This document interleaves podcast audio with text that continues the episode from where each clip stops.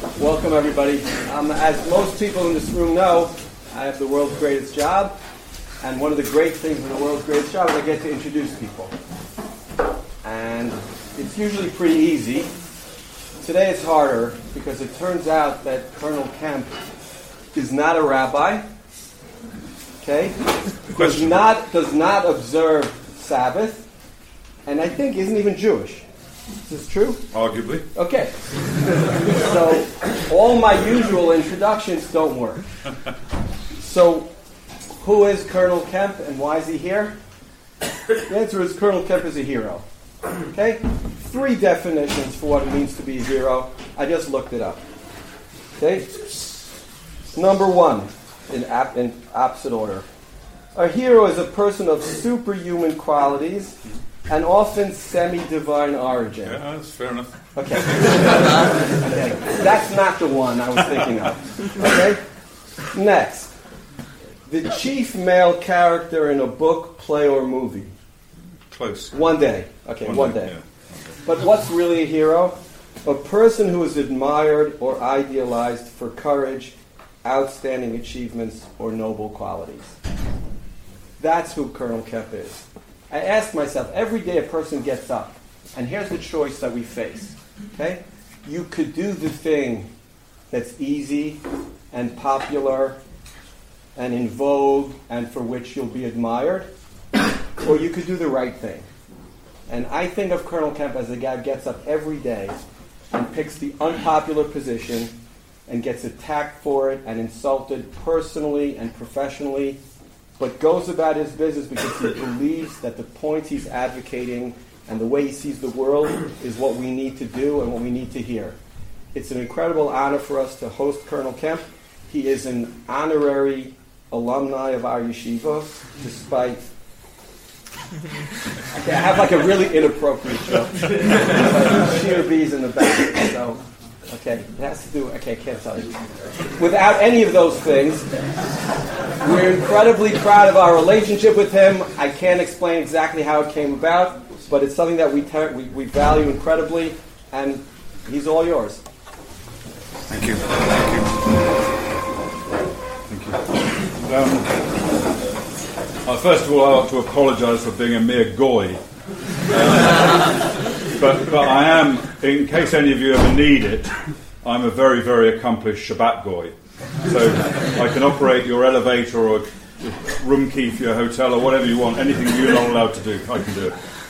I can't pour wine for you, obviously, in case I poison you in the process. Um, I, I uh, um, I, I quite often speak to Jewish groups in, in high schools and universities and so on. Um, and most places I go, I, I, apart from those Jewish places, I, uh, I have some kind of an idea in my head what I'm going to say, but I never do when I speak at institutions like this, because I know that you all will interrupt me and uh, contradict me and have a different opinion and all the rest of it. So if I go to a Jewish high school or anything, I, I just don't have a script and I just speak a, a, few things and then I expect to be diverted to something else. So I'm going to say make a few remarks, but please feel free to to, to exercise your God-given Jewish right to um, to have five opinions each on every subject. Um, how long have we got, Ellie? Did you dial a yet? Say again. Um, we, we, we'll try for two thirty, but you can really go till five to. Five o'clock, okay, good. I love the sound of my own voice, you see. But uh, I'll say a few things and then I'll t- I'm happy to take any questions or whatever. Um, and I don't like to uh, come to any a place like this, particularly my yeshiva, which I regard this as being. Um, I don't like to come empty handed. So for the person with the best question or the best comments, I've got a special prize to present to you. Yeah. No, it's not a signed copy of the Torah, but it's the next best thing, almost. Um, and if you don't like it, I believe you can uh, dispose of it via eBay quite easily. Um, okay, uh, I, I, when I was in Afghanistan, I was I commanded British forces in Afghanistan in 2003 when we were winning that conflict at the time, and mainly because I was there. Um, I am a modest man, as you'll you'll see. Um, but I I went to a Independence Day ceremony in the American embassy. Uh, sorry, in the uh, Afghan Foreign Ministry for Afghan Independence Day, and the U.S. ambassador in Afghanistan made a speech, and he um, he said one of the things that we have, you know, our great countries, the United States and Afghanistan, we have many things in common. I was trying to wrap my brain think what those were. But anyway, he came up with one. He said, um, We both share having gained independence from the British, the evil British. And uh, he apologised to me later on after the uh, thing. He thought he might have insulted me, which he did. But I'm used to that from Americans. Um, and, and of course, this country is another country that celebrates its independence from the British. In fact, there are very few countries in the world that don't celebrate their independence. Because we have once had the greatest empire the world's ever seen. I know you're not supposed to be proud of that. Uh, and, and, the British Empire did some bad things, but also did some extremely good things around the world. Um, but anyway, the reason I'm making this point is because we, for the first time in our history, two days ago celebrated our own Independence Day. We gained independence from the evil empire of the European Union, uh, which has been oppressing us. Yes, thank you. Are there, are there any French people here? Any French? No one admits to it. No French? Sure? Any Germans? Really? Right. I thought I, thought we might have someone like you in the room. Um, yeah, I just I, I just like to know who I'm going to insult during the course of my remarks, and unfortunately, won't be too many up there are no French and Germans here. But uh, I think you know the fact that Britain has left the EU. I'm, I'm, not going to talk about that today because it's not really a core subject for your interest in anything. But I'm more than happy to take any questions if you've got questions on it. What it does, I think, Britain and Israel has a very, very close shared past, very, very close. Probably probably actually closer in reality than any other two countries in the world, and I include the United States in that, with Israel. Um, not all good, but close. Not all good. But uh, um, the um, and today, and I'm going to speak a little about the historical context as well. But today, Britain and Israel um, politically are very close, and, and, and we are very supportive of Israel. And if you watch the BBC, obviously you wouldn't believe that. But then my advice is don't watch the BBC. I never do, particularly when I'm on it. Um, but uh, in fact, to, to, to, I think to adapt a, a, um, a, quote of someone like, not Karl Marx, one of the Marx brothers, I forget which Marx it was, um, he said, I, I, I, would never, never join a. What? Groucho. Groucho. You know what I'm going to say as well. I'd never join a club that would allow me to be a member. And equally, I would never watch a television program that had me as a guest on it. Um, but if you if you follow the BBC and the rest of the British media and, and, probably some media out here, you would never think it, but we are very close. And we, um, when, when, there's, for example, when there's a vote in the United Nations Human Rights Council or the United Nations General Assembly or one of these other bodies on Israel, condemning Israel for something, the latest condemnation for war crimes, um, Britain is on Israel's side. Now, that doesn't always manifest itself in a vote against the motion and in favour of Israel. It sometimes, and more often than not, is an abstention, which effectively is an act of cowardice. But it, you shouldn't look at it quite like that in relation to Britain, because what Britain does, it, it, it negotiates within the other EU countries who want to vote for the anti Israel motion. Um, and gets them all because they like to vote as a consensus. They like to vote the same way in the EU. So Britain persuades them all to abstain, rather than Britain will vote for Israel, and all the other EU countries, or many of them, will vote against. So the outcome is you end up with far fewer countries in the United Nations voting against Israel than you otherwise would. It may be a small thing, but I think it is sometimes quite an important thing. Um, that is something that's going to be lost, I believe, when we leave the EU because we won't have that influence anymore. Uh, and, and, therefore, I think we'll find more anti. I mean, EU is hostile to Israel. We all know that. Um, but we'll see more overt hostility, I think, from the EU after Britain. Well, I say after we left, we have left now. Um, so from now on.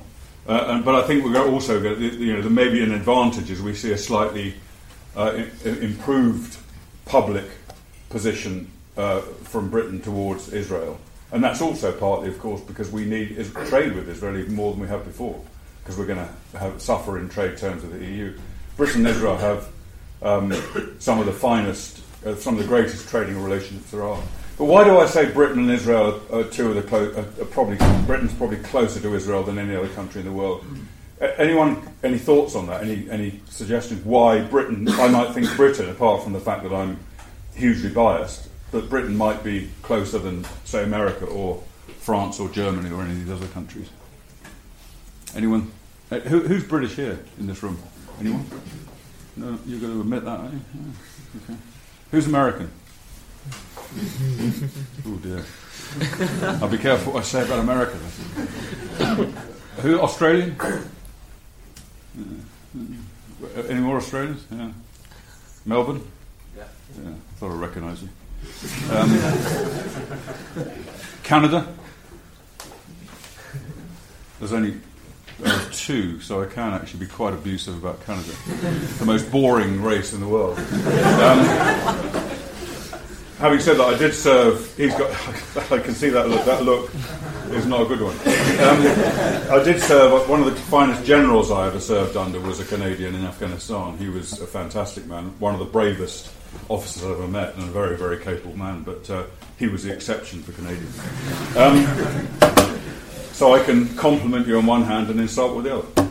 But uh, yeah, so no, no one's got any thoughts about why I might think about the closeness of Britain and yeah.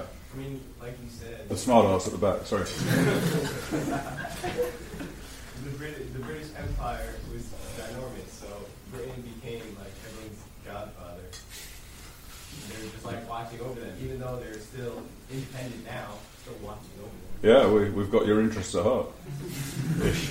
Um, yeah, I mean, the, the, the, that is sort of partly what I'm getting at, really. That um, you, you, has anyone here not heard of the Balfour Declaration?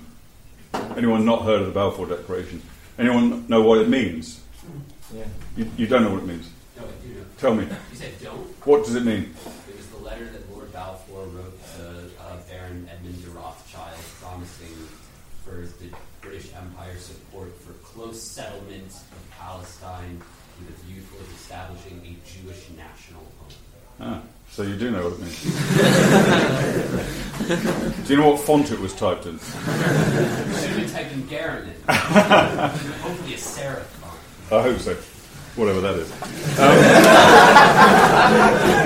but uh, yeah, and it was it was it was a, it was the foundational document, I think, of um, of the modern state of Israel in many ways, and it, a lot of people think that was a, a sort of imperial British pr- prescription that you know we just said that and that's it, but actually it wasn't. It was uh, before uh, um, uh, Balfour wrote it to Rothschild, he gained the support of most of the other major countries in the world that we weren't fighting at the time, and include, that includes the United States of America, Japan, China, um, and you know obviously it didn't include Germany because we were giving them a good thrashing at that time. Um, France, of course, it included. So it was it was a, it was organised by Britain, but it was basically the, the sort of precursor to their League of Nations um, resolution, which essentially said the same thing. And that, and that was that was foundational, really. But without, but there was something else. There was something else around that time that occurred, um, which was, I would say, at least as important, possibly more important, as the Balfour Declarations. Anyone know what I'm thinking about? Yeah, you, are the Australian. Yeah. From Melbourne. Yeah. What school did you go to in Melbourne? Mount Scopus. Oh, I've been there. Yeah. It's a cool place. Dodgy place. Um, A lot of criminals come out of there, aren't they? yeah, Mind you, we, s- we sent lots of criminals down there in the past. So. Sorry, you were saying. Um, I would say there were World War One British activities in, uh, I guess, Ottoman Palestine. British, what, what activities? Uh, Dishing out onion soup and stuff? Or? Nah, they, uh, I guess the war efforts. Right, fighting. Yeah, and also the Jewish brigades in, Yeah. inside the um, British Army Right, yeah, good. later. Absolutely. So basically, Br- Britain fought a, defensive campaign against the Ottoman Empire from 1915 to 1918. And in that campaign, I say Britain, I include Australia as well, because it was a British Empire for Australian, um, New Zealanders, and Indians, and some others. There were even a few French here, I think. We don't talk about that. Um, but the French are our natural enemies. But um, we, we, we fought and defeated the Turks over that period of time. Am I slurring my speech? No. Oh, that's kind of you, thank you. Vodka? Wherever you are. Okay. okay. Um, uh, and we kicked them out of this country. They, they ruled, they had their empire ruled Palestine for many, many years. Um, and we kicked them out at the cost of 168,000 British casualties. And that includes the Battle of Beersheba, which was a famous Australian battle, um, one of the last and most effective cavalry charges in the history of warfare.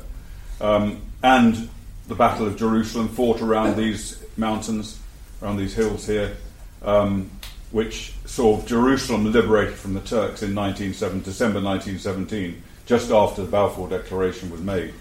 Um, and you mentioned the Jewish Legion. The Jew- Does anyone here know about the Jewish Legion? Yeah, what about it? Tell me about it. Uh, Where are you from? New York, Teaneck, New Jersey, New York. I've heard of it. It's a good place. Oh, but go on. Um, it, it was a, it was an all Jewish legion that volunteered in World War One to fight um, to fight for uh, the British Empire. Right. Against Ottoman- Against what? the Ottoman Turks. Yeah. uh, Correct. They, they were formed in 1917 of volunteer Jewish volunteers from Palestine, from Britain, from Russia, from the United States of America, and various other countries as well. I think there were some Australians in it. I'm pretty sure there were, and South Africans and so on. Any South Africans here? Okay, one. Just what? Are you the only one in the whole yeshiva? There are others. They couldn't be bothered to come. They're coming tomorrow. I'll be gone. But um, uh, so so they they they were formed in 1917 in London, and they were part of the British Army. And they were the first formed Jewish fighting force since the Maccabees, which was an incredible thing. Part of the British Army. When they left when they left London to come and fight out here, they went they marched through the streets of London to Waterloo railway station, where they got the train from Waterloo down to Southampton and got a ship which brought them I think it was via Egypt out to here. And um, as they marched through the city of London, they were led by the most famous, one of the most famous British regiments, the Coldstream Guards, which was playing their regimental march, which was the Hatikva. And they had on their shoulders the Star of David. Their cap badge had a menorah with the word Kadima in it, which for you non-Hebrew speakers means forward. Um, pretty fluent myself. Um, and uh, and they, they, their regimental colours were blue and white. So they had all, basically, all of the kind of trappings of the what then later became the State of Israel. Um, they came over here. They fought at the Battle of Megiddo, and they um, they followed the as, as the Turks retreated across into um, into Jordan. They followed them, and, uh, and and they were very effective, very effective fighting organisation. They were led by a Christian British officer called Lieutenant Colonel Jonathan Patterson. Um, and he, he was one of the very few, there were hardly any Christians in this thing, it was almost all Jews. He was pro- possibly the only one, I'm not sure. J- uh, Zev Jabotinsky was his kind of number two, uh, who I'm sure you know about. And Patterson, after the war, after the First World War, went back, well, he didn't go back, he, he, for some reason he went to the United States of America and lived over there. Um, and he became very close with uh, Ben-Zion Netanyahu, the current Prime Minister's father, who was a historian, as I'm sure you're aware. Um, and so close that Ben-Zion Netanyahu named his first son after Jonathan Patterson. So it was Jonathan or Yoni Netanyahu, the hero of Entebbe, named after a British Christian officer, who was also his godfather. I don't know what the equivalent is. Is there an equivalent of godfather in the Judaist religion, in the Jew- Jewish religion? What is it? Does it have a name? So simple. Huh? Not really. Okay, well, it was the equivalent, and he gave him a, he gave him a. The prime minister has a silver cup in his house here in Jerusalem, a silver cup that was presented by Jonathan Patterson to Yoni Netanyahu on his uh, whatever equivalent is of a christening. I know he wasn't christened. Um, what? Miss Miller. Second. Probably, almost certainly. Um, and uh, and so you know that's just another example of, of the, the closeness of relation. When Jonathan Patterson died, his last wish was to be buried here among the soldiers he commanded in battle in Palestine in 1918. But it was 1947 when he died, and it wasn't feasible. So he was buried in Los Angeles, which is where he was living at the time. Um, and now, or two years late, two years ago, two years ago, his remains were exhumed and reburied in a military burial site. Uh, I think it's somewhere around Netanya. I went. I was at this ceremony where he was buried, which was presided over by the Prime Minister of Israel, buried among the soldiers that he commanded. Um, and after that, we went through various kind of ups and downs between Britain and Israel.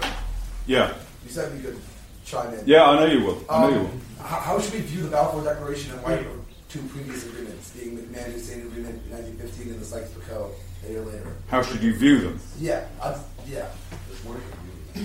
What? Sykes-Picot You, you tell him. You answer it. It's a 30 minute thing. It, you, should, you, should, you shouldn't pay so much attention to those agreements. I think. I think. I mean, the, the Balfour Declaration. I, I think in itself, if you just, if it was just, if it existed on its own, it would just be a bit of paper. But I think it then became the basis of um, the uh, the um, the San Remo Declaration made in, in 1920, I think it was, which was kind of part of the post-war settlement, which directed Britain to then, you know, the League of Nations effectively directed Britain to um, to, to make the Jewish national homeland in Palestine a reality. So, as a kind of foundational document, I think it's important. But um, there's lots of controversy about it, and, and as you say, Sykes-Picot and various other um, agreements and, and decisions that were made at the time. but um, the uh, in the period after that, we then had um, a time when the Jewish population here in Palestine were, uh, were came under huge attack um, by Arabs, of course. And you may have heard. Have you heard of the name Ord Wingate? Yeah. Anyone not? Ord Wingate was a. You have? Yeah. Where are you from? Uh, Israel. I was born here. Are you an Israeli? Yeah. Okay. Um, Ord Wingate was a, uh, a British, again a British Christian officer who was serving out here in Palestine with the British Army. And contrary to British military policy at the time, which was not to assist the Jews in, the, in this fight they were having with the Arabs, he trained the Jewish um, communities out here to defend themselves. Rather than just wait till the Arabs came to them, trained raiding parties to go out at night and get the Arabs before they came and got them which again became a, a sort of foundational um, doctrine of the IDF. Um, and uh, Ord Wingate was such a um, influential character over here, and there are various roads named after him. There's the Wingate Institute, isn't there? Um, the Sports Institute, and um, uh, the, the, David Ben Gurion, who incidentally, David Ben Gurion was a private in the Jewish Legion in the British Army in the First World War. But when he became Prime Minister, he said that if Wingate hadn't been killed, he was killed in the Second World War, Ord Wingate. If he hadn't been killed, he would have become the first Chief of Staff of the IDF. So you would have had, according to Ben Gurion, a British Christian officer as the first Chief of Staff of the IDF. Wingate was killed in a plane crash in Burma. He was a general at that point. Um, and he was flying in a plane with a bunch, about three Brits and I don't know, half a dozen Americans. They, they crashed. They couldn't separate the remains, so they decided to bury them all in one place, which was um, Arlington, Arlington Military Cemetery outside Washington. Um, so that, those were good times, I think, as far as the Brits were concerned for the Israelis. But then we had the period immediately before and during the Second World War, where we, under Arab pressure, we prevented immigration of Jews from Europe into Palestine, which probably meant that, well, didn't probably, definitely meant that tens of thousands, if not hundreds of thousands of Jews who could have escaped the Holocaust and come here instead were trapped in Europe because we wouldn't let them in. And that, I think, is one of the greatest shames of Brit- that Britain's ever had was to deny um, opportunity for Jews to leave Europe and come here, and it was effectively Britain playing a part in the Holocaust. Not wittingly, not because they, they knew what was about to happen or they wanted it to happen, but they did nevertheless. And then after the war, we've had a lot of very. Sorry? The, there's also the, the, the white books that before. The white papers, yeah. Yes. Tho- tho- Those white papers were what restricted immigration into Israel. That was, that was the basic, the, the laws that were created, that, or the regulations created that prevented it happening. So you're right, it's, and it's all part of the same thing. But then after the war, um, our relations began to improve. I mean, actually, the the the, the Arab Legion, the Jordanians, which invaded Israel in 1948, were led by a serving British general, believe it or not. Um, and we did everything we could to actually make life difficult for the, the Jews as the war broke out. Today we have a much different relationship. Um, we conduct joint operations, our intelligence services, Mossad and MI6.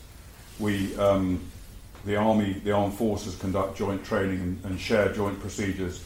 For the first time ever, actually, last year, for the first time in history, IDF air, aircraft exercised in the UK F 35s together with Americans and I think Canadians and certainly Americans and British exercised in the UK. Um, I've, I've got personal experience of dealing with um, of, of Britain's relationship with Israel. Just to give you a couple of examples.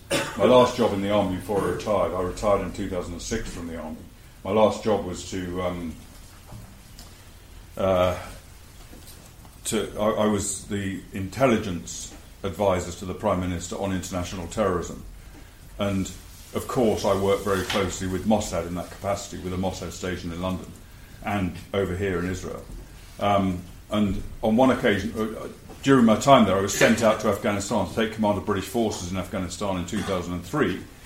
And one thing I immediately realised is that the first time I've ever had to command troops faced with the threat of suicide terrorism. We, I dealt with every other form of terrorism uh, except for suicide terrorism. I didn't know how to deal with it. So who did I ask? The Israelis. They were the experts at the time, still are. And I spoke to the head of Mossad station in London and said to him, Can you please get hold of the defence attaché in your embassy and get him to come and see me and tell me how the Israelis deal with it? And he said, No, I will not. And I sort of was a bit taken aback. I, I said, Well, I've bought you many a cup of coffee. I've shared lots of secrets with you I shouldn't have shared. He said, I'm going to do better than that. And he sent to Israel, he didn't just get the guy from the embassy, he sent to Israel for brigadier general who was commanding a division in the Golan Heights, who was deemed to be the IDF's number one expert on suicide terrorism, brought him to London two days later. He and I were sitting in a hotel lobby in West London. He was talking, I was writing, and that became his, his advice to me became British military policy on handling suicide terrorism, which then became NATO policy on handling suicide terrorism, and has saved the lives of many British, American, Canadian, Australian, various other soldiers who have been fighting in places like Afghanistan and Iraq against Islamic terrorism. Just that one act by that extremely generous Israeli to bring a general, their number one expert, over to London saved many lives. In 2005, we had our our 9/11, which was everyone heard of it, the underground train attacks in London, 7/7, four underground trains, a bus, and um, I was I was uh, in charge of an organisation called Cobra at that time, or I was in charge of intelligence in Cobra, which is kind of our national crisis management committee. It's equivalent to um, to the let's say the White House Situation Centre, where President Trump sat when he invited the U.S. forces to dispatch Mr. Soleimani recently, which was probably the best justice he's ever likely to face. Um, and we didn't. We were reeling after this attack. We, we, we, we hadn't expected it. We didn't have any intelligence on it. Just before we went into our first meeting of our crisis management committee, I got a phone call from the chief of station of Mossad in London, who said to me, "Anything you want, any assets you need, any resources you want, any intelligence, anything at all you need, just pick the phone up, tell me, and it will be done." Because with immediate effect, London is number one priority for Mossad in all of our work which again was incredibly reassuring message from a very close ally. I've, I didn't get any message from the French or the Germans. I did from the Americans, from the CIA. But um, that, again, it's an example of our closeness as, as a nation. I was in hospital just one second. I was in hosp- I wasn't in hospital myself. I've never been to hospital myself, but I went into hospital to visit a soldier. Um, or only I've only been in mental hospitals, but it's another story. Um, I, went in hospital to visit a soldier. He was an 18-year-old guy, two legs off as a result of a bomb attack in Afghanistan, one arm gone, an eye gone, and he was there two or three days later, having been evacuated from Afghanistan to a British hospital. He knew. I spoke to him. I don't know if you've met someone who's been so badly maimed as that, but I would have expected them to wish they were dead. I've never met one that does wish they were dead. They're always really thankful they're still alive, despite the mess they're in. Um, and I spoke to this guy, and he was really thankful he was still alive at 18 with only one limb left and one eye, and, and couldn't really hear very much. He could hear a bit. But he knew that his life had been saved by the Israelis because at the scene of the attack, he was immediately treated with a blood clotting agent that had been devised over here in, on, on Israeli battlefields or Israeli um, science establishments, uh, which was much more effective than any other blood clotting agent and saved his life, stopped him from bleeding to death. And that's another example, or many other examples of the way that, that we gain from our relationship with Israel. We also give from our relationship with Israel. We, we're fighting the same war. Yesterday, on the streets of Bethlehem, the IDF apprehended someone who was about to stick a knife in, I think, uh, in, into either some uh, Jewish uh, people that live there or Israeli soldiers. Yesterday, on the streets of London, the Metropolitan Police shot dead a terrorist who was about to stick, who had actually knifed three people in London, Islamic terrorist. It's the same problem for the same reason, fighting with the same tactics, and we share those tactics, we share intelligence. No country in the world, I don't think, who has a problem with Islamic terrorism has not benefited from Israeli intelligence. I was in um, Australia about in in uh, uh, Sydney. I, I, don't like to say it. You don't like Sydney, I don't suppose you. I was in Sydney. Um, about a year ago or so, and, and the news came out that, that Israel had prevented, Israeli intelligence from Unit 8200 had pre- pre- prevented a terrorist attack on a plane that was taking off from Sydney. Um, and they, the Israeli uh, police had stopped it as a result of Israeli intelligence.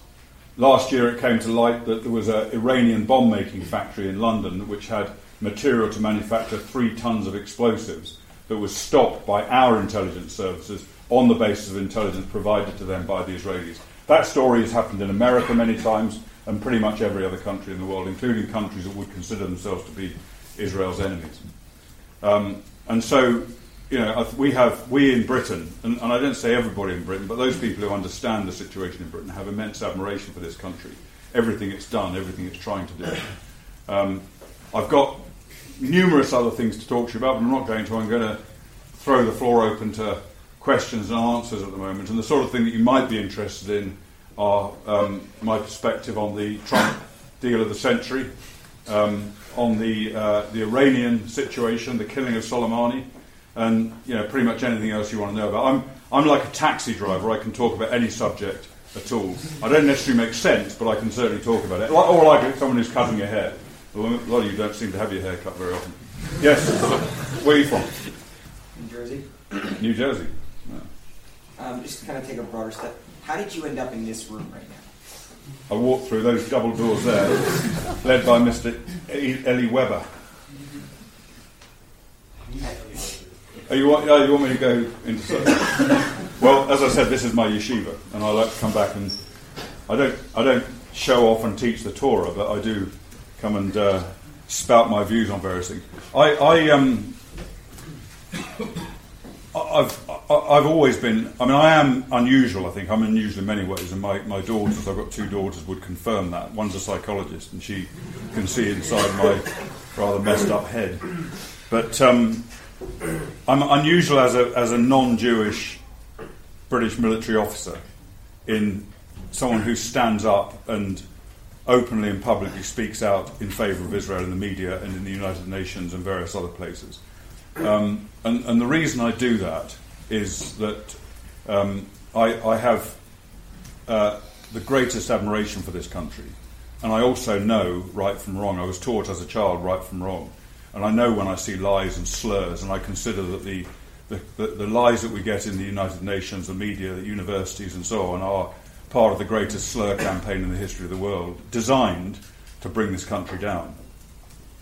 And, you know, the, the Arabs, starting in, well, the 30s really, um, and particularly after 1948, the Arabs learned that they couldn't defeat the Jews here by military action, either by conventional military action or by terrorism or anything else. So what do they turn to? They obviously continue the terrorism, of course, goes without saying. It's the language they best understand. But they, um, they, they use the media, they use the law, they try and uh, isolate, vilify Israel, and turn the world against it, and they've been very successful at doing that. Um, and I know that's wrong. I know the reality over here. I know what happens over here. And so I basically made a stand. And it's partly because of the things I mentioned before, my own experiences of the benefit we get from Israel, and partly because uh, I do see Israel as part of the West, and I do believe that the campaign directed against Israel is also directed against the West as a whole, and I do believe we should stand and fight together. Um, and so that's really, I mean, as a result of that, I get a lot of, as Ellie mentioned, I get a lot of, am I allowed to call it, is he here? He's gone, he's just in disgust, he left. Am I allowed to call him Ellie, or is he Rabbi, or what is he? Ellie. The Ellie, okay, the Ellie. As the Ellie mentioned, I, I, get a lot of a lot of anti-Semitic, uh, even being a non-Jew, I, I, I benefit from anti-Semitic hatred and um, in various different forms, and directed also at my, my family as well. But I'm, I'm pleased with that, and I, I know it's a very flippant thing to say. If you're Jewish, and I know over here you're hopefully not subjected to too much anti-Semitism, although in this part of the place I know that can be pretty rampant sometimes. A friend of mine called um, Ari Fuld was killed not far from here. Um, but it, it's, it's a bit of a flippant thing to say. But what I mean by that is if I'm annoying people who hate Jews, it means I'm annoying the right people and I'm saying the right things, which gets into their head and they don't like it and so they attack me for it. I'm also on an Al Qaeda death list, which again is something I'm very proud of. Um, because those people who draw up these lists are people who I want to anger by my actions and by my words. Um, and really, that I mean, that's the short. It's quite a long answer, but it's also a short answer as to why I'm here today. Yeah. Um, as a British citizen, do you see Jeremy Corbyn um, as a one-man uh, sort of movement and what he represents against the Jews, or is this a rising of uh, new form anti-Semitism in Britain that even now that Jeremy Corbyn has lost his power, uh, much of, much of it should the uh, English Jewry still be concerned about? Yeah, good question.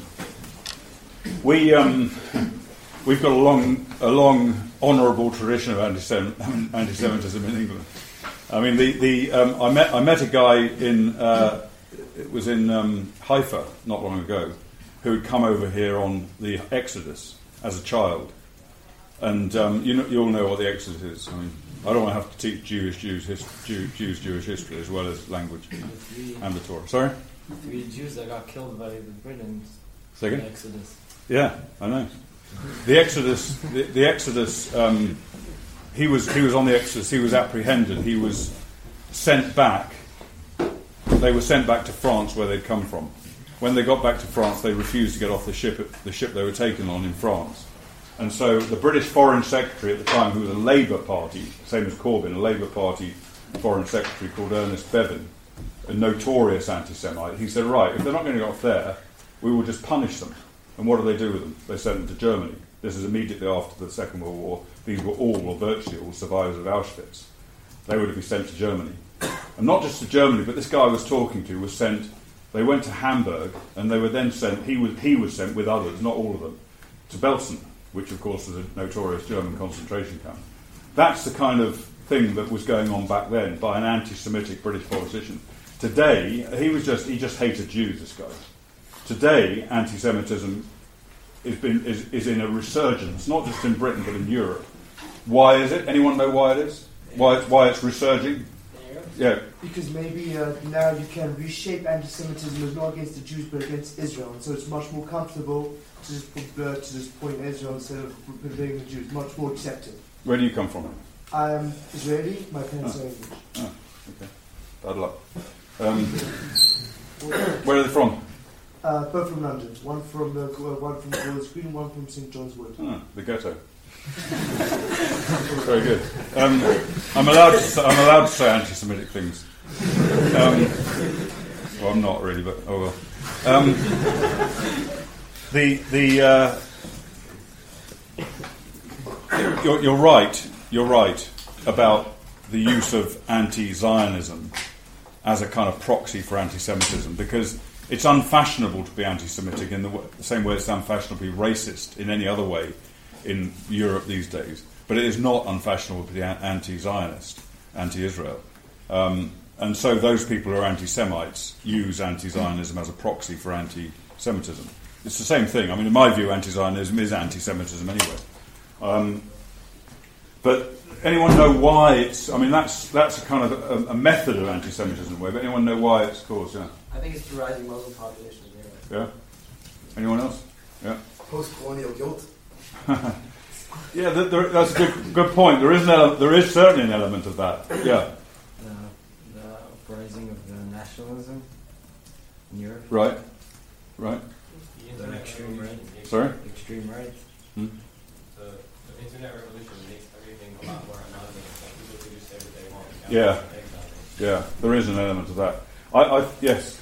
Islamic immigration. Right, as you said. Um, the the uh, all of the I think all of those things are, form part of the problem, um, and the extreme left. So you have you have the extreme right, the extreme left, Islamic immigration, um, traditional uh, anti-Semitism. I know people who are anti-Semites who don't know why they've met a Jew in their life, but it's kind of their family from from years back have been anti-Semitic but and also the internet, the internet, the use of social media, which is in, in many ways it's a great thing, but in many ways it's a very evil thing. It does allow the spread of this kind of um, filth around the, around the, the, the communities.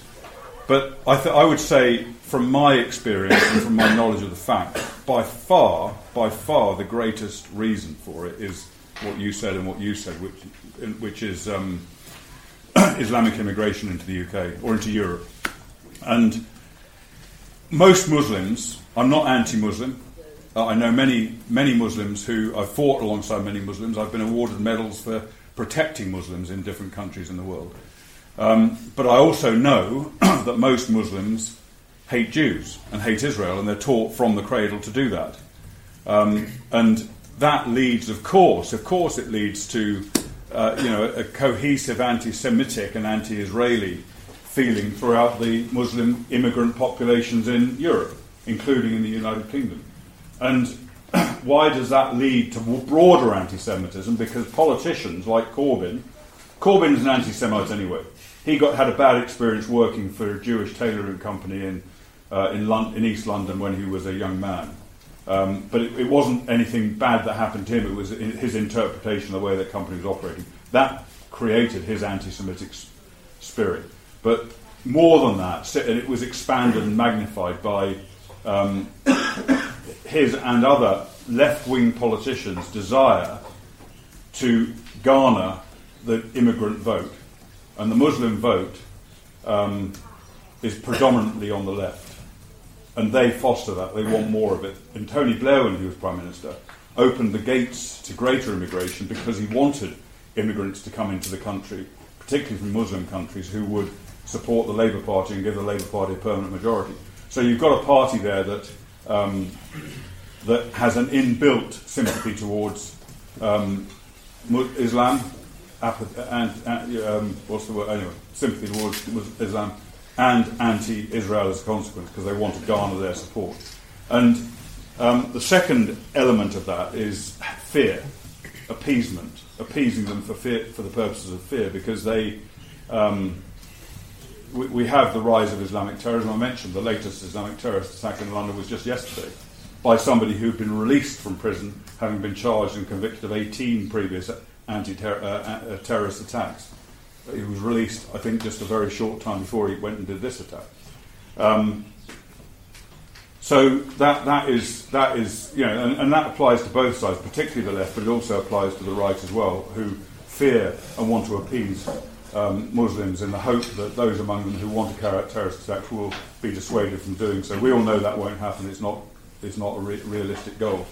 The left and the right, I think, is much, in terms of pure left and right wing extremist anti Semitism, is, is a re- relatively small problem in, in Britain and in Europe. It's not, it's not, I wouldn't dismiss it as a problem, but it is relatively small compared to the other one. The colonial guilt, you said colonial guilt, the colonial guilt thing is, is also very true. I mean, you know, if you, if you go to, have anyone been to Ireland?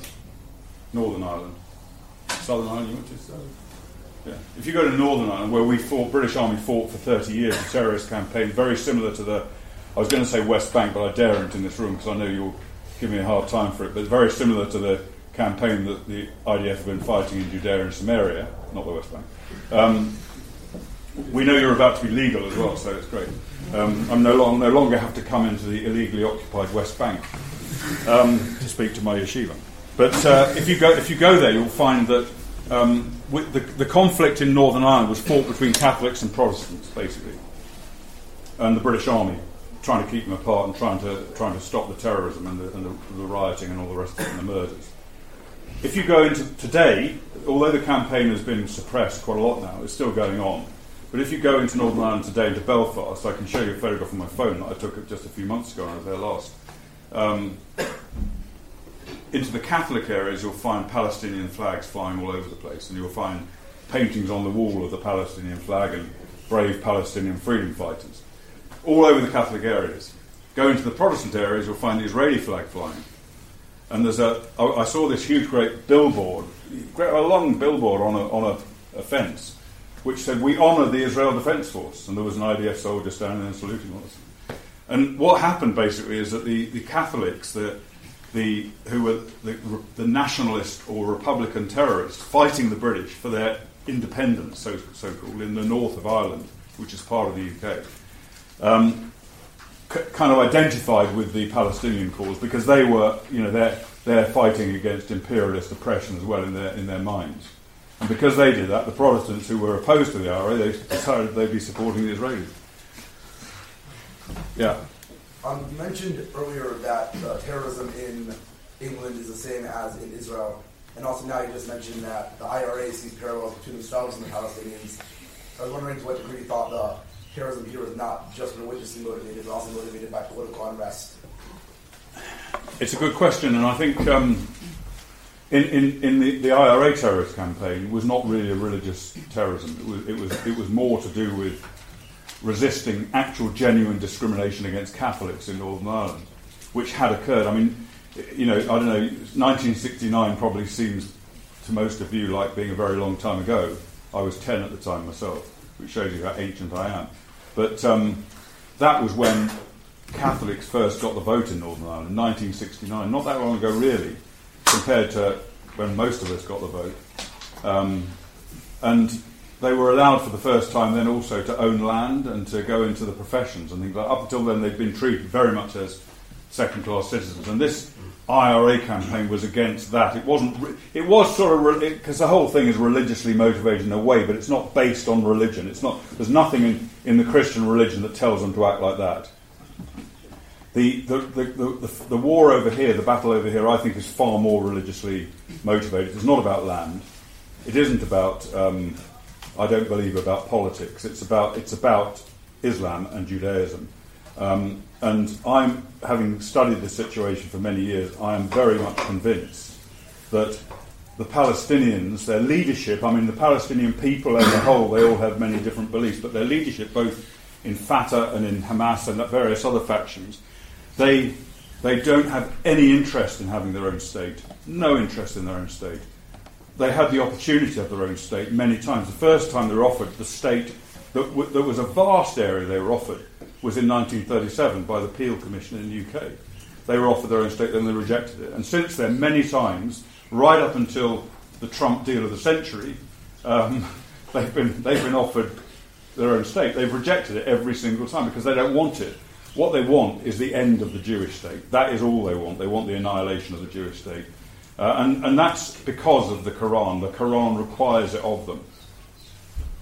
Um, not only that, from what I understood, it's also a very comfortable situation for them, for the leadership of the PA and all that. since they're getting a lot of funding and they don't, they don't need to give it to any, uh, anything because the Palestinian country isn't really a, legitimate thing. So they just keep the funding for themselves. I agree with you. That, that, that, that fuels their kind of rejectionist attitude. I totally agree. And also, they're important because of this conflict. If this conflict wasn't going on, who would be Abbas be? I mean, Um, I was wondering, shifting the topic, but I was wondering if you could tell us about any um, situations that you've been in since you've been in war and other capacities that you've been in, where um, your moral and ethic values have been challenged and how you've dealt with it. Um, good, a good question. Many times, many times, because it, in a conflict situation, it, you're, you're constantly being challenged in that way, and you've got to make judgments um, which are sometimes kind of alien to your instincts, yet are in line with the law. And for, just as an example, um, uh, the the um, you know one of the one of the balance one of the kind of balances you have to make is are you willing to are you willing to risk the lives of your own soldiers in order to save the lives, let's say, of civilians on the other side? And I've been faced with that situation many times in Northern Ireland, in the Balkans, in Afghanistan, in Iraq, and other places. Um, and it's a difficult question. I mean, there's no, no one, te- no one can tell you the answer to that. You, you have to decide yourself at the time on the basis of the facts. But one thing, you know, even if, if you, you, you know, you might, you might say, well, it's really important to save the lives of these innocent civilians because we are interested in maintaining their hearts and minds and their support for us. But on the other hand, my soldiers will know if I've basically thrown their lives away, and they're not going to follow me into battle, or they're less likely to do so. And also, I need them. I don't, you know, if, if, if five of them get killed, that's five I've got less to fight with, so makes me less able to achieve my mission. I, was also like I was just pointing to. Do you have any like specific stories that that are like particularly like good or, or not, not good? Just What, you want me to tell you war stories? Yeah. I can I can give you many examples. I'll, t- I'll, tell, I'll tell you one.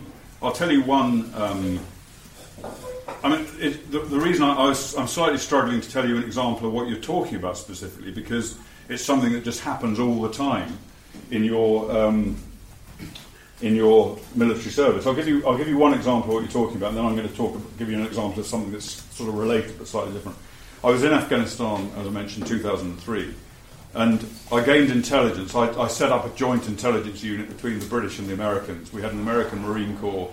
Um, we all know that the British Army is the finest army in the world, don't we? Second. Ah, okay. I thought there'd be, so, I thought there'd be someone who had a different view. Um, yeah. Others would argue the tenth finest, but anyway. Um, the, the, US Marine Corps is a very, very fine fighting organisation, and they had a very, very good intelligence team that were doing nothing in Kabul, so I nicked them from the Americans and we used their intelligence organisation with my combat power and my money. I had a lot of money um, in unmarked notes and all that, um, which we could use to buy cars, to rent houses, do all sorts of covert surveillance and buy weaponry, etc., that weren't wouldn't be identifiable, all that sort of thing. Um, and um, the, this Marine Corps intelligence team identified a, a terrorist cell, an Al Qaeda linked cell in uh, an apartment in Kabul, and it was in an apartment block known as the Russian Flats, which it was been built by the Russians when they were running the place.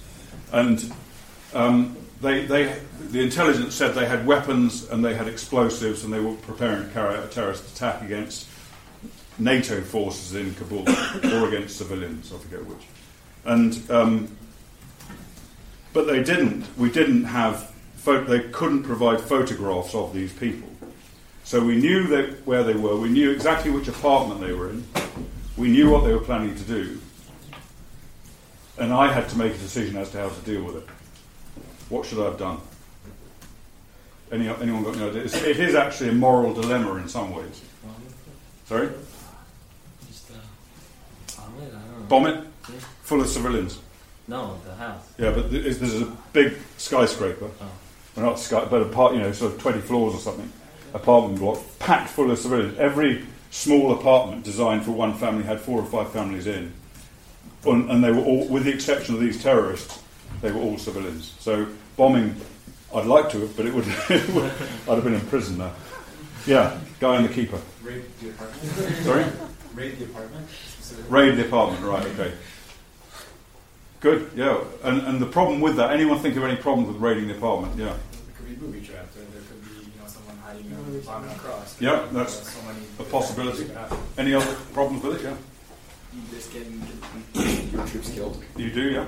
Any other? They're willing to. But the troops are there for that purpose, in a way. You know, they're, they're not there to get killed, but they are there to, to be risked. Suicidal. Sorry? Those people are suicidal. Suicidal, yeah. They, yep. What? Any other? Yep. Uh, getting back to the suicidal thing, if they are, they could not only blow up themselves in the whole operation, but then maybe you could also put the civilians at risk. Right, you're close to what I'm trying to get at, and uh, all the points you've made are right. But the, the, the my main concern, my main consideration, was not that they were going to blow themselves up. They could have done, but that's something you face every goddamn day, and it could happen any time. And Not, you, not just themselves, if like blowing Right. themselves, they would kill the Yeah, civilians. yeah, yeah, and that- that could Then happen the streets. and. You're right. You're right, and that is that was also a consideration. My main consideration was not that though; it was a concern, but was getting in there. And when you get, you, if you're facing armed terrorists, you've got to shoot them, or you've almost certainly got to shoot them. And if you start shooting in a jam-packed apartment block with flimsy walls, then you risk killing. Those bullets don't just go into the wall; they go through the wall and kill people on the other side of it. So you risk killing a lot of people. That's the big concern. Um, what were the alternatives? Did I have any alternatives apart from to send a raiding team in to go and get them? Yeah. Sorry? Say that again? Secure the building block around. Right. Wait for them to make the first move. Yeah. The problem with that is it's a good point, and other people said it. The problem with it, we didn't know who they were. We didn't have any photographs of them. So they, people were coming and going all the time. So um, that wasn't a feasible thing to do. We did we did mount surveillance on the place. We tried to see inside the flat from outside, but they put curtains on the windows so we could identify them and then get them as they came out. We, we, there was nothing we could do to, to, to, to get their identity. Is there a way you could have uh, put a surveillance on the front door of the apartment, like put a camera in the hallway or something, and you would know? Uh, so you, you'd know them coming out of the apartment. Right, You- yeah. yeah, that was again an option that we considered, but it was we, we, we discarded it because we recognised that they could they would potentially be able to see us doing that and identify the camera. It could it was it would be very difficult in those circumstances to do it covertly, but it was it was an option. Yes. Any others? Lure them out. Lure them. How? I, I don't know, installing a person that is like, um, like, uh, I don't know, he gets in like a, as a Al Qaeda member. Yeah, so you send a kind of some kind of agent in to Yeah. bring that. Again, we, we thought about that, but it wasn't feasible to do it. The intelligence source that had given us that information wasn't in a position to do that, and he was the only person that could have p- potentially done it. So, I, I what, what happened? I'll tell you exactly what happened. I faced the dilemma. I made a decision very early on that we were going to send a raiding group in and get these people.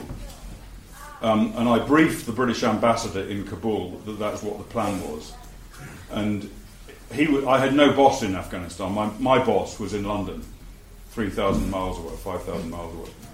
Um, so no one could tell me what to do, really, except from London. And if you're sitting in London, a nice office in Whitehall, you don't necessarily feel in a position to tell someone on the ground how to conduct a battle. And, but the ambassador said, you can't do that. You cannot do that. The risk is far too great. You've got to let them just come out. And I said, yeah, okay, so I'm taking a, a risk of killing civilians versus a certainty they're going to come out and kill either soldiers or civilians. And it was a, it was a, it was a, and everyone else, everybody else said to me, don't do it. My staff, the, we had special forces units out there as well, they didn't agree with doing it. Um, no one agreed with doing it except me. I was the one that thought I should do it. And I, I got a, the, the, the ambassador got onto the Foreign Office in London and he uh, told them to tell my boss in London to tell me not to do it because the, ambassador didn't have any authority over me. Um, and that's what happened. They phoned me up and they said, We gather you're going to do this. The ambassador's got enormous concerns. Are you really sure you should be doing it? And I said, Yep, I'm certain I should be doing it. And they said, Well, we think you should reconsider. And I said, Well, are you telling me not to do it or are you advising me not to do it? So we're advising you not to. I said, Fine, I'm going to do it. So we did it. We did it. And as luck would have it, and it, th- th- there is an element of luck in all these things, we went, we, we, we got the element of surprise, we smashed our way into their apartment, we captured them. We didn't shoot, no bullets were fired at all. We didn't have to. We captured them. But they could easily, as you say, they could have rigged it for um, booby traps or they could have had su- suicide vests or whatever. Or they could have started shooting. We could have had to start shooting. They could have shot our guys. There were so many different things. Um, but my, my judgment, it's a, it's a tricky one, but my judgment was I was, I was prepared to risk my soldiers' lives and risk the lives of civilians there in order to stop an attack that certainly would have uh, killed people. Um, so I guess, like with, with all the like political correctness in the world, um, that's like pervading Western society these days. Do you ever find that, um, like with your beliefs and beliefs that are shared by most of us here, that you know even people in like the conservative establishment have tried to censor you, and how do you fight back against that and succeed in the face of people trying to censor you and and and you know sentiments that you know most people have, but you know just political correctness is trying to silence. Them. Yeah, you just have to stand up and fight against it. And you have to be prepared to take hits as well. I've, I've been attacked numerous times and accused of all sorts of hor- horrible things. And, you know, we, we, see, we see, not every day, but we see very frequently in social media, we see um, people whose careers are ended by comments they've made, which what you and I might think are sensible. There was a guy recently, who's a, an ITV newsreader, which is one of the main British TV news programs, who quoted Shakespeare on some tweet and was immediately fired. I'm not going to go into the detail of what he said or didn't say, but he was accused as a result of this quote of Shakespeare of being racist. And instead of standing up for him, his company, ITV, fired him. So he's gone. But, but you know, that, and that's the problem, I think. There's a chap, you may have heard of a chap called Douglas Murray. I don't know, has anyone heard of Douglas Murray here? Yep. Anyone know the name? Yeah. He's a, I'm afraid he's a Brit, um, but he's a good Brit. Um, and he, I would, I recommend reading some of his books in which he, he tries, and not books only, but articles, he tries to rally people to stand up against this situation where we're constantly under, under attack. I mean, in Britain, we had, um, we, had a, we had a kind of fantastic movement which brought about Brexit. We then had a period of huge problems, and then we had a massive majority delivered to the Conservative Party, which the Conservative Party is not that far right, in fact, more centre than right, but at least they're more on the right track than, than most politicians in the UK. Um, and that's that. Those have changed the kind of. It's a bit like. I mean, the, the Brexit thing occurred just before the Trump thing, and it's the same symptoms. It amounts to people being sick and tired of being shoved around by politicians who are only interested in the rights, let's say, of a, a terrorist who wants to, you know, wants to butcher us all, rather than the rights of people who are potentially their victims. And I think that political, that political, uh, that that kind of view has uh, given increased political power to people who are more realistic about it. So I don't really have an answer to you, but I, you know, I, I have a motto, personal motto, which I would urge you to take up as well, which is keep attacking, because attack is the best form of defence. And if you're if you're annoying people or getting them to want to kill you, then you're on the right lines. Can I just ask before I take the question, how long do we have?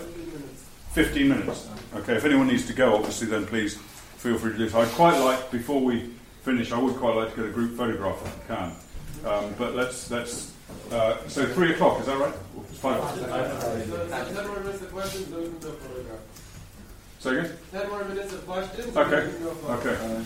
Done. Deal done. Can I? I've already. You've already. You've been interrupting me all the time. But go on. Um, it's a bit off. Are you anti-British? No. Okay. Um, it's about the plane that the, the Iranians shot down. Right. Um, I don't know. My opinion was, was uh, obviously by purpose, but that's not the point. The point is, why did every, all the other nations be quiet about it? And after three days of being here, Your opinion was that it was on purpose. Yeah. Yeah. But- The Iranians shot it down on purpose. yeah, but I'm asking why everyone were quiet about it. Why there wasn't an outcry? Yeah. I, I, I, I think there was a bit of an outcry. Are you saying there wasn't as much as there would have been in other? Yeah, like, um, for example, Russia or the States were just totally quiet, quiet about Yeah. it. Just as out, out of interest, why do you think it was shot down on purpose? Um, when you have such a big plane like that, you can see where it came from. You can see that it came from Tehran's uh, air, um, uh, the airport. Yeah. Okay. I mean, there is a thing They're called not that dumb. honestly. there is a thing called incompetence, and um, and I, I hate to say this, but because I ha- I'm a huge admirer of the IDF. I mean, I know do all of you go into the IDF, or some of you, most of you, One of the bravest. all the Brits. One of the bravest of us. Sorry, One one the best. Best. So the Brits and the Aussies. All the Israelis. And the Israelis, yeah. Okay, but so how many of you? How many of you have or will be in the IDF? Okay, quite a few of you. So I mean, anyway, I have immense. You, you're Israeli, Yeah. and you're not in the IDF. Not going in the IDF. I am. You are. Okay. Um, Too young. too young. How old are you?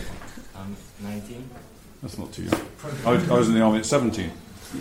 But I, I have I have enormous admiration for the IDF through, through my own experience of dealing with them, seeing them in action, working alongside them. But one thing I would say about the IDF is they're extremely lucky about the enemy they fight.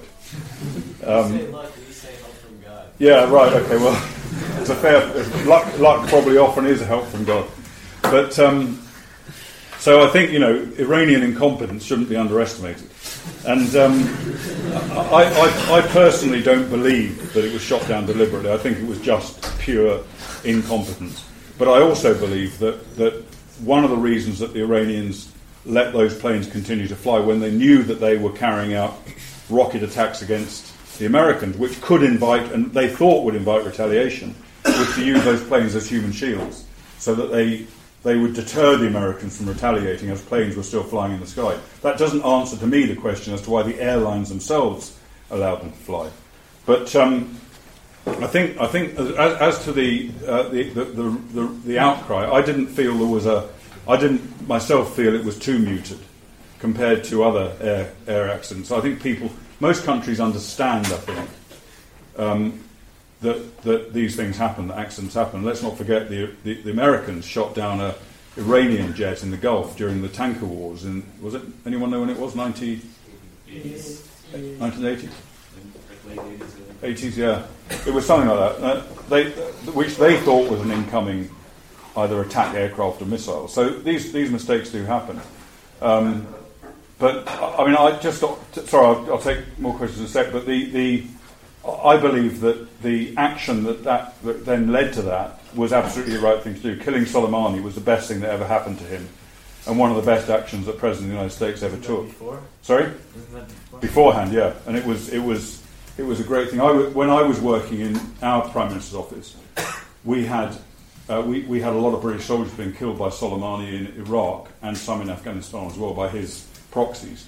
And I put forward a plan to the prime minister to, to take military action against the IRGC in relation to that, which could have included uh, killing Soleimani as well. Did, the prime minister didn't go along with it as it happened, but fortunately, we, we, we then found in, in the current leader of the United States someone who was prepared to kill a person who's been responsible probably for more violence than most other people on the surface of the planet today. Yeah.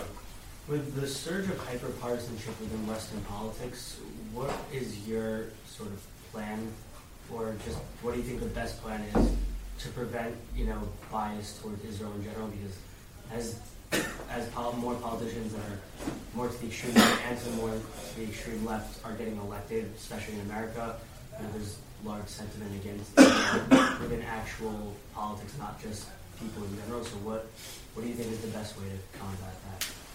It's a good, it's, it's a good and difficult question. Um, I mean, I think, I think one, one thing that I do believe, and I, I was, I was involved in discussing, I didn't have an, an active role in this late the deal of the century, um, which has made great television. Is it, is television, it's probably a television program anyway, is it? Deal of the century? No? It must be a reality. If not, one of you can make it into one. Trump is a reality. Trump is a reality. Um, but I think the, the I, I was involved in discussions with the people involved in making that plan for, for, for since it began, and one of the things that they felt, and one of the reasons why they carried out this peace process, which which many people advised them against, was because they they recognised that, that Trump and his team are extremely pro-Israel, extremely, and we, we all know. And I was here for the opening of the embassy in Jerusalem, and I know what a, a phenomenal event that was for the recognition of uh, Israeli sovereignty over the Golan Heights, and now for the, this deal. And, and they wanted to they wanted to change the kind of paradigm that Israel exists in while Trump's in power, whether that be for one term or two terms. Their, their assumption, of course, of one term, and so they wanted they wanted to, re, to, to change the facts on the ground, as it were. And for example, this basically it says the, the, you know this plan says it, it's not going to result in peace. I'm sure you know that as well as I do, because as, as I said before, the Palestinian leadership don't want peace. Um, but but this what this plan does it, it, it, it the, the, the most powerful country in the world, which has a veto at the UN Security Council and many other powers, says Israel has a right to this land. This is not illegally occupied territory we're sitting in now. This is Israel's sovereign territory. And the maps will be changed to reflect that. And world opinion will be influenced by that. For the first time ever, we've had eight Arab countries which have supported a, an American proposed peace plan. Never happened before. Now, I know it's not, I say, it's not going to change, it's not going to result in peace. But I think changing the reality on the ground by the Trump administration is a major, major step forward for, for Israel. Yeah, a, a democratic uh, government that replaces Trump perhaps could do it, what it can to reverse it, but it's going to be very difficult to reverse that. So I think concrete action by politicians is the best thing. Uh, it seems uh, in the world consensus today that the battles in Iraq and Afghanistan were a mistake. So, so history seems to be writing itself. What would you say to that? No, I don't think they were a mistake. I think they were the right things to do. I think fighting uh, the invasion of by the US, Britain, and other allies of Iraq and Afghanistan, I think were the right thing to do. Even though there were no weapons of mass destruction, and there were. They weren't. The, the invasion didn't take place because of weapons of mass destruction. It took place because of fears of uh, Saddam Hussein's support of Al Qaeda, and Al Qaeda had just shown itself in the attacks on 9/11. And you believe there was a connection between Saddam? There was definitely a connection. It was, it was, it was relatively small, but it was thought at the time. I was involved in this whole thing. It was thought at the time to be a lot bigger than it actually turned out to be. So it was a mistake of intelligence. But nevertheless, he, um, Saddam was still he had connections with Al Qaeda. He allowed Al Qaeda to do certain things in Iraq and was looking to encourage them to do more. He was sponsoring terrorism around the world, including paying people to blow up Israelis here in, uh, in Israel, Jews here in Israel. Um, and, and, so that, you know, at that time, in the immediate aftermath of 9 11, President uh, Bush feared that Al Qaeda being aligned with Iraq would be a, such a potent uh, weapon, which would be a huge problem for the West, and he decided to invade Iraq on that basis. Now, I think the decision was right. I think the execution was wrong, and I would say the same about Afghanistan as well. I think the way we did it wasn't what should have happened, but we should have done it. Yeah. last question. Yeah, that's great. Thank you. So with radical uh, Islam being not just an Israeli problem anymore, but now we see it's you know a world problem. You know going on. You have Sunni, you know in California, you have everything going on in Europe right now. Uh, why does there seem to be such a hesitation to combat it in a uh, open open way? Combat combat uh, Islam uh, Islamic terrorism on a global uh, and especially again level. It's, it's, it's, it's in some ways, it's someone, someone over here who said um, about the anti Semitism, who spoke about imperial guilt. Yeah. Um, in some ways, it's, it's to do with that. I mean, in Britain, you can't. I mean, if you if you call Islamic terrorism Islamic terrorism, you are an Islamophobe. You hate Muslims. It's not that you're identifying a real problem and, and trying to deal with it. It's that you hate Muslims, and that's all to do with in Britain. It's all to do with colonial guilt. I was. I, I mean, I. Every, when I was at school, I was brought up not, not by my family, but by my school, by the media, by all the other institutions in the UK, to be ashamed to be British. We, de- we didn't play our national anthem, we didn't fly our national flag, we were told we were awful, evil people because of our colonial past. And that, that has blossomed since then, even bigger. That was this years ago. You know, I'm extremely old man, this is many years ago. But it's, it's grown hugely since then and, and grown on itself um, which is why it's such a big problem, not just in Britain, but in, in Europe and much of the Western world as well. And of course, we see the people that are, are trying to attack us now. They've got a reason for it. We, you know, we have caused this situation. We brought it about. And that people talk about you know the invasion of Iraq and Afghanistan as causing the terrorism against us. It didn't cause the terrorism. It caused the terrorism no more than uh, our attacking Normandy on June 6, 1944, caused the Second World War. That was a reaction to a war that was already going on. So it, it is, I think, more than anything else, colonial guilt. I'm not, I, I, if anyone wants to hang around afterwards or can hang around afterwards, I'm happy to discuss anything further.